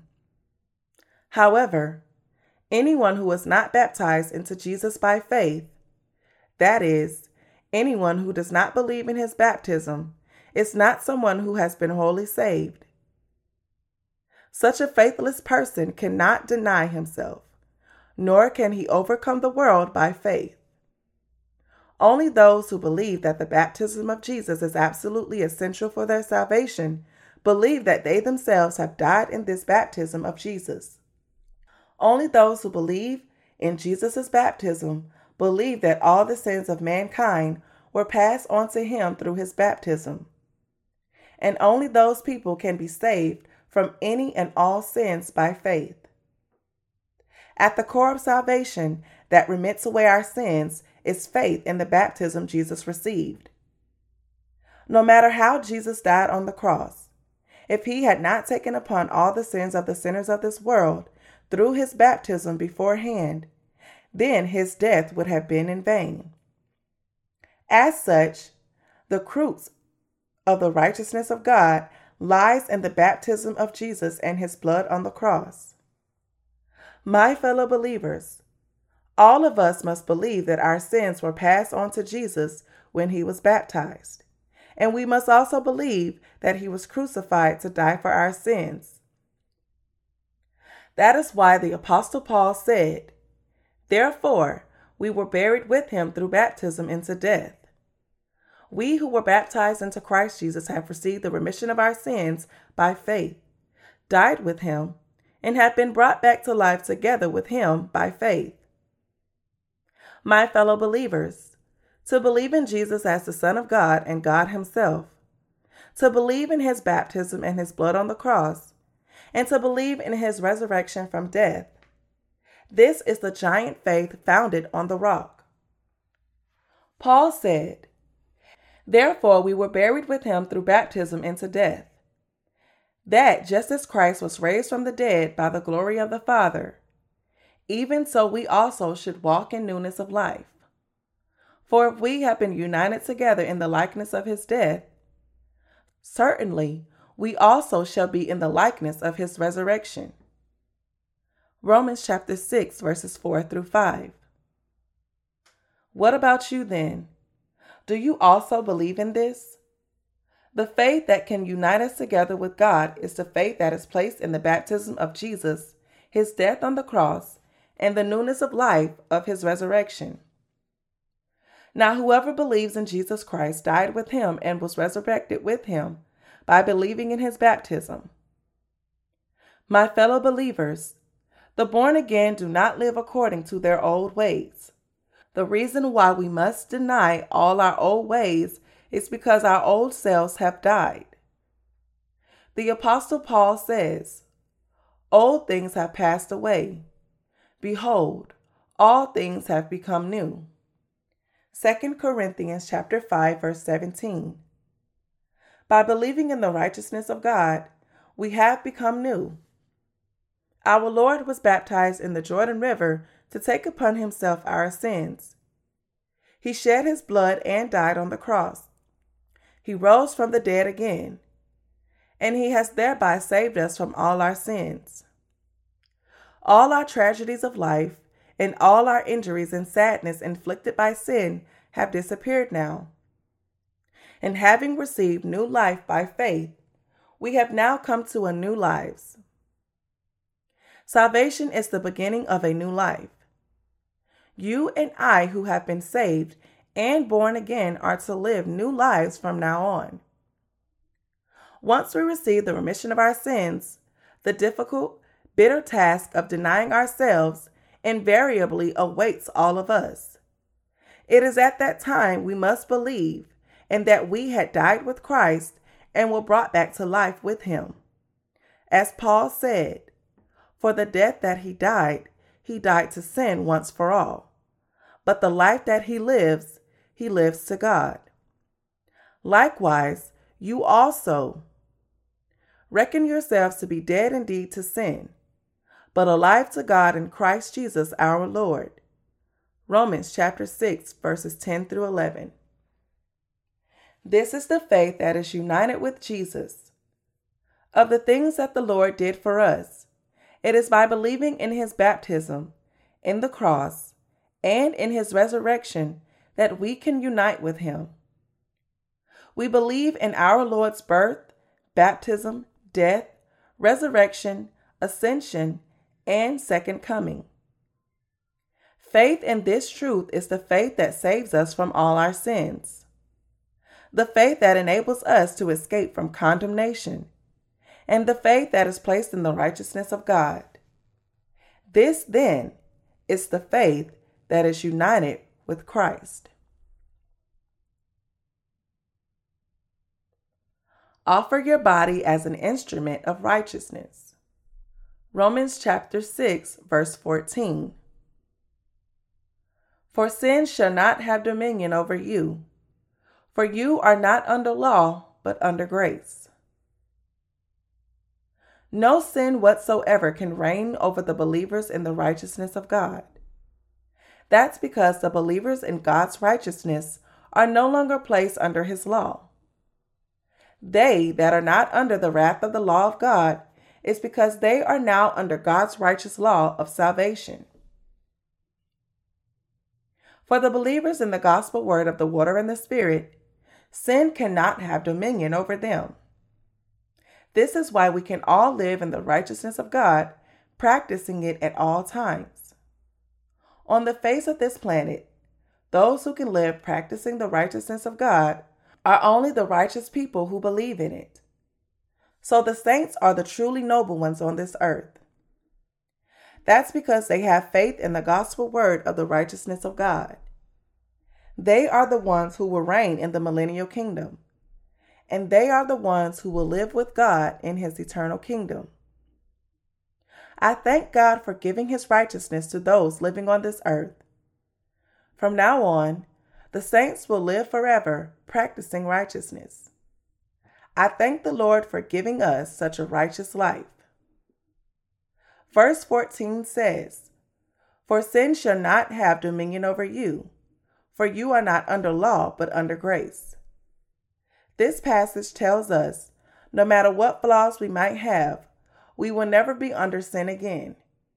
Since we are still in the flesh, many insufficiencies will come will continue to be exposed as we live on this world. But for us to have come under grace by believing in God's righteousness, there can be no sin in our hearts. Because of the baptism of the Lord and his condemnation of blood on the cross, we can never revert back to being sinners ever again. All of us are still insufficient. That is, we sin. But this sin can never have dominion over us again so that sin may no longer reign over us, no matter what insufficiencies we might have. Our Lord took upon all the sins of the world by being baptized, cleanse us from all our sins once and for all by shedding his blood. And with this truth, he has made us sinless. Jesus paid off the wages of our sins with his baptism and his blood on the cross.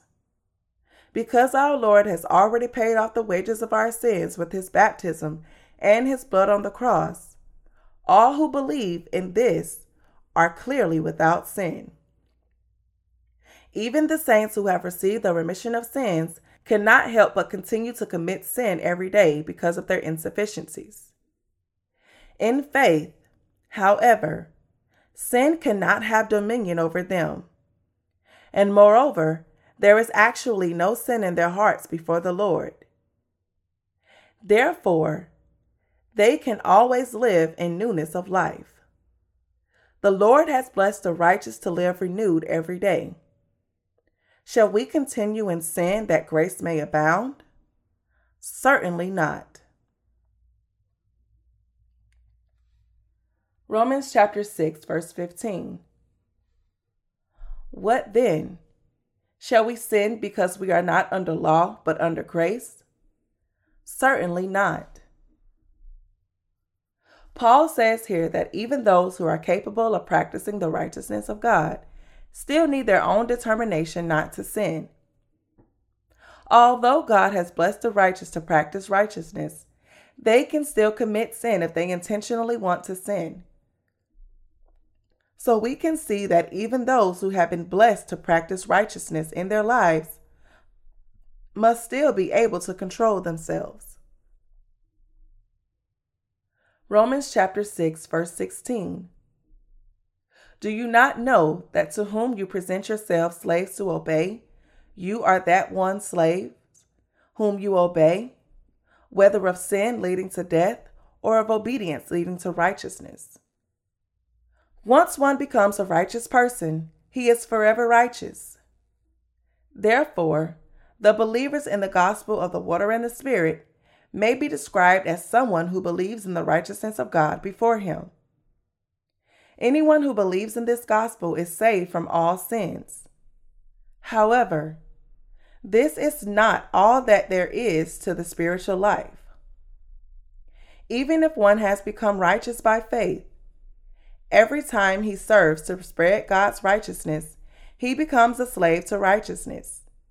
But if he otherwise fails to do so, he becomes a slave of sin. We can become either servants of righteousness or slaves of sin. So, depending on whether or not we obey the will of God, we either live as the servants of righteousness or fail to do so. In other words, it tells us that in each and every moment in our lives, we sometimes live as the slaves of sin, and other times as the servants of righteousness. This is what the passage means. But God be thanked that though you were slaves of sin, yet you obeyed from the heart that form of doctrine to which you were delivered, and having been set free from sin, you became slaves of righteousness. By nature, the believers in the righteousness of God had also lived as the slaves of sin. But once they believed in the gospel word of the water and the Spirit, they were made righteous and were freed from their sins. For anyone to be freed from the sins of the world by himself is actually more difficult than to harvest the stars in the sky. But since people think that they can somehow harvest the stars in the sky with their own devotion, they are trying so hard to blot out their sins by devoting themselves to lead pious religious lives. However, no religion in this world whatsoever can blot out the sins of the world. Even Christianity is taken and believed by many as no more than one of the many religions of the world. But with this kind of religious faith, even Christians cannot blot out their sins at all. Only the gospel word of the water and the spirit that constitutes the righteousness of God can and has indeed blotted out the sins of the world. Therefore, only the believers in the righteousness of God can serve it, because only they are qualified to serve this righteousness. This is the gift of God that has come to the believers thanks to his righteousness. Those who have been made righteous have become servants who serve the righteousness of God. They have received the privileged blessing to live as the servants of righteousness for the rest of their lives, if they only so desire. So we are thankful to God.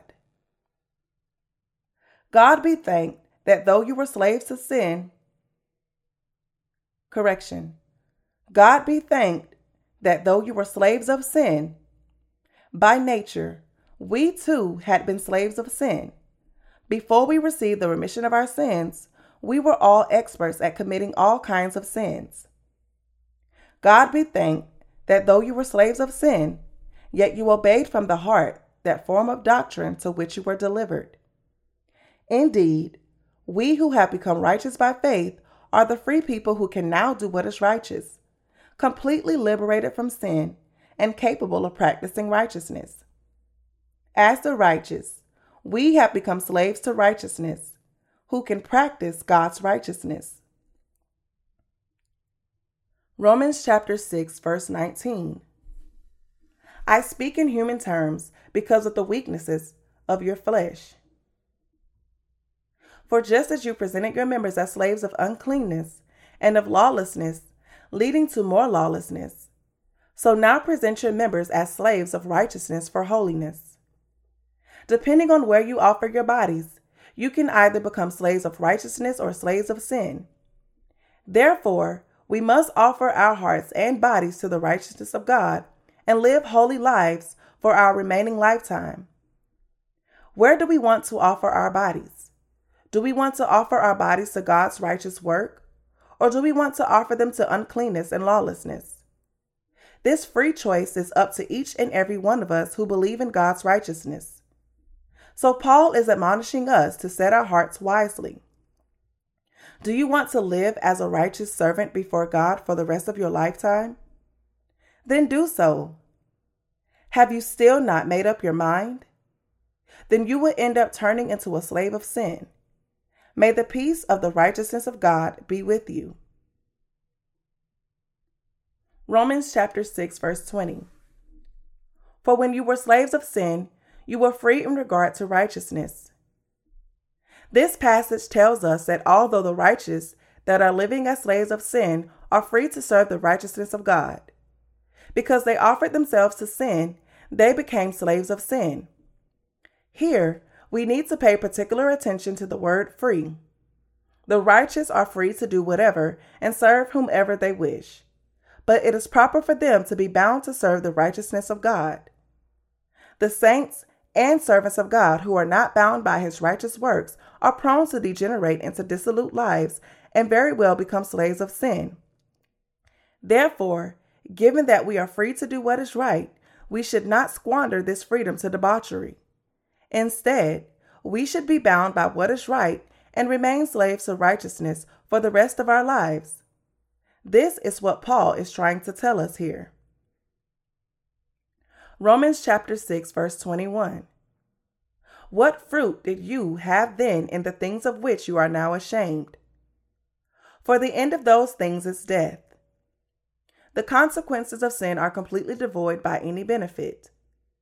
Paul is admonishing us here to cast aside the lifestyle that we had led before we were born again, and to now live bound by God's righteous works. The righteous must live bound by the righteous work of God. For the righteous to try to escape from the bondage of righteous work is akin to trying to serve sin.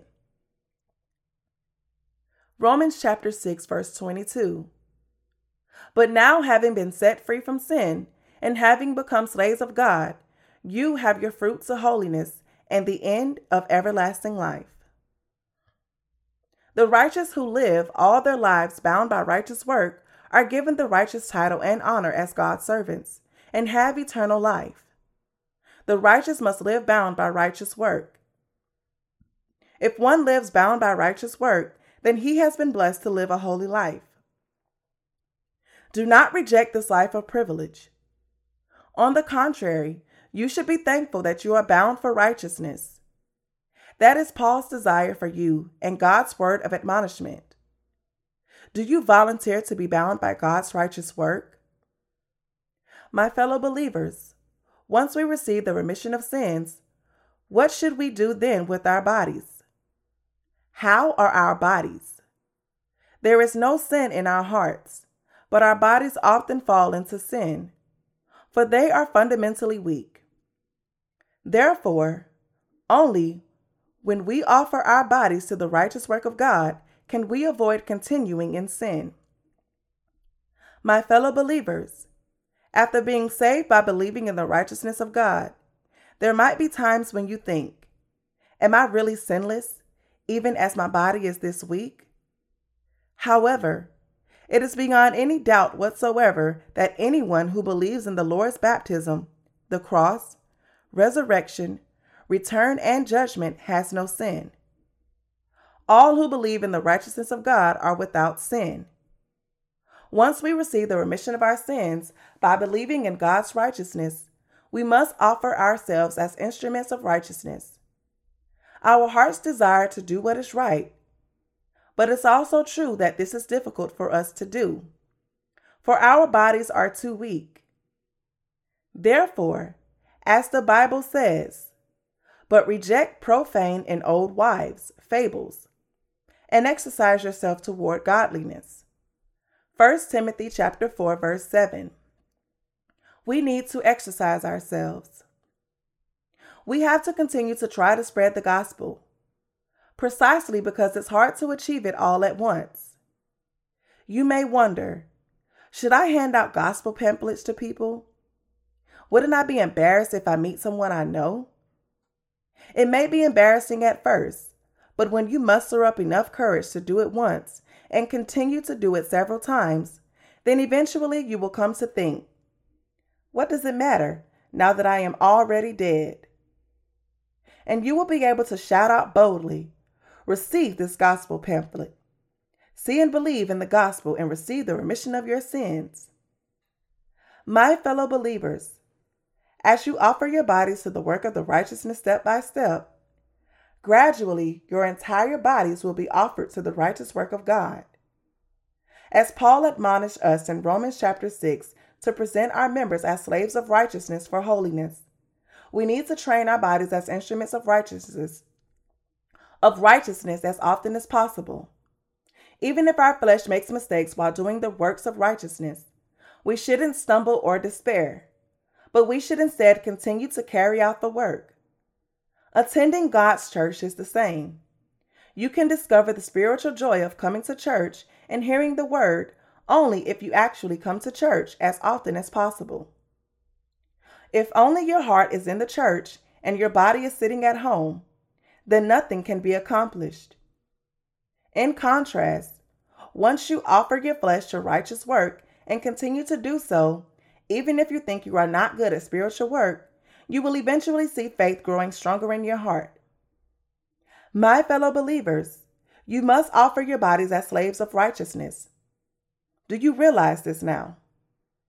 If your heart desires to unite with Christ, and yet your body is somewhere else, then without meaning to, you may very well return into God's enemy and stand against him. The believers in the righteousness of God must discipline their bodies. That is why the Apostle Paul told us to obey God's righteousness. It is when we are led and reigned by the righteousness of God that we are used as instruments of righteousness. Even for the righteous who have received the remission of sins, if they are not reigned by righteousness in their lives, then they are bound to claim their bodies as their own and follow the lust of the flesh. That is why the Bible tells us to offer our bodies in obedience to the Lord as instruments of the righteousness of God. To be saved by faith takes only a moment's decision, but to follow the righteousness of God is our life work. Depending on where we place our bodies, our lives may change. When we offer our bodies to righteous works, our hearts and bodies are always clean. Soon after being saved from our sins, we are not quite sure how we should live. But we must live centered around God's church that serves God's righteousness. The Bible calls the church as an inn. Luke chapter 10, verse 34. The church is a spiritual inn where the saints drink spiritual water and eat spiritual food and have fellowship with each other. As the people of this world talk over a drink in an inn and share their friendship, the church is the same. Since it is in the church where we have fellowship with each other, promote friendship, and share our hearts, we need to gather together at the church. If one comes to the church often, he becomes a spiritual person. But those who do not come to the church often cannot become workers of righteousness. No matter how good their faith might be and how much grace they might have received, those who come to the church as often as possible can become workers of righteousness, no matter how insufficient they might be. For the power of the word is with them. This is the spiritual life that we must live after receiving the remission of our sins. After believing in the righteousness of God, whatever we do, we must think about the Word. Follow the Word. Do not cease to gather together and adjust our lives around the gatherings of the saints. Your life of faith will not fail then, but succeed instead. Such people will be used by the Lord as his precious instruments, and they will enjoy his blessings. I admonish you all to offer your bodies to the Lord as an instrument of righteousness. The wages of sin and the gift of God. Romans chapter 6 verse 23. For the wages of sin is death, but the gift of God is eternal life in Christ Jesus our Lord. When the apostle Paul said here that the wages of sin is death, it's a truth that summarizes all the law and the justice of God. If anyone has sinned before God, then he must pay its price, which is spiritual death called hell.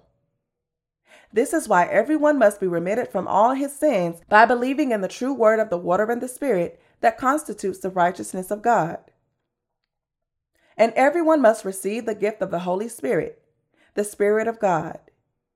If one believes in the gospel of the water and the Spirit, he will be remitted from all his sins and receive the gift of the Holy Spirit. So I admonish you all to believe in this gospel word of the water and the Spirit and receive the remission of sins and new life that Jesus has given you. This is the truth that Paul is speaking of. This is also the will of God, and it is also my sincere hope for all of you. With one single sentence, the wages of sin is death. Paul made it clear that if anyone has even the slightest sin in any shape or form, then he is bound to hell. Paul concluded that the gift of God is eternal life in Christ Jesus our Lord. Simply put, Paul declared that if we believe in the baptism of Jesus and his blood on the cross, we will be remitted from all our sins, and as a result, we will become God's children and receive eternal life. It does not matter whether you now believe in Jesus or not. What matters is this Do you now have sinned before God? If you have sinned, even though you believe in Jesus, then you are a sinner. And since all sinners will be cast into hell, called spiritual death, you must be turned around, believe in the gospel word of the water and the spirit, and be remitted from all your sins. In doing so, you must attain the righteousness of God. This righteousness of God can be attained only by those who are remitted from all their sins. Do you truly know the gospel of the water and the spirit? Do you really believe in this gospel before God? If not, then learn and believe in it now. The righteousness of God will then be yours. The wages of sin is death. If we consider death and eternal life in contrast to each other, as the Apostle Paul explained in this verse, then we come to think about our souls that lie beyond death. My fellow believers, the wages of all the sins committed by everyone is death.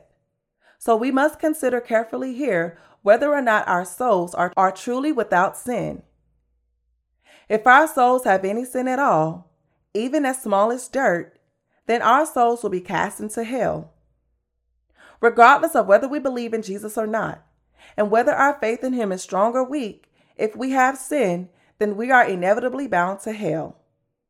This is not just man's word, but it is the judgment according to the law of God, and it is the truth. Before, I used to adhere to the Calvinist beliefs of the Presbyterian Church. I used to think that the Calvinist faith was the faith that went where the word went and stopped where the word stopped. By the time a decade had passed since first believing in Jesus, I was attending a theological seminary. But by then, I was also having serious doubts about my faith. One day, I came to reflect on my faith before God, asking myself, Am I a sinner before God? Or am I a righteous man? My answer to this question was that there was sin in my heart. The presence of sin brought the greatest shock of my life and the sins that remained in my heart did not disappear no matter how much I devoted myself to offering prayers of repentance. I had believed that I was remitted from all my sins through the precious blood of Jesus. But even the smallest sin in my heart that I myself could not tolerate was ending up, was eating up my soul and suffocating me. This sin had never left me but followed me around everywhere. Even as I tried to pray, this sin blocked me from God, preventing me from having communion with God through prayer. After this, I realized that the word declaring the wages of sin to be death was the never changing truth. At that time, I finally realized that the sins in my heart would lead me to fall into hell. And when I believed in the gospel of the water and the spirit, I could at last be freed from all these sins. It is in this faith placed in the baptism of Jesus and his blood on the cross that the gospel of the water and the Spirit is received. My fellow believers, if you know the gospel of the water and the Spirit and believe in it, then you will surely taste the true fountain of God's eternal life. What Paul said in Romans chapter 6 is that if we have indeed been delivered from sin by Jesus Christ and put on the gift of God, then we should offer our bodies as instruments of his righteousness. It is only proper to do so. If you have indeed been baptized into Christ and truly believe in his righteousness.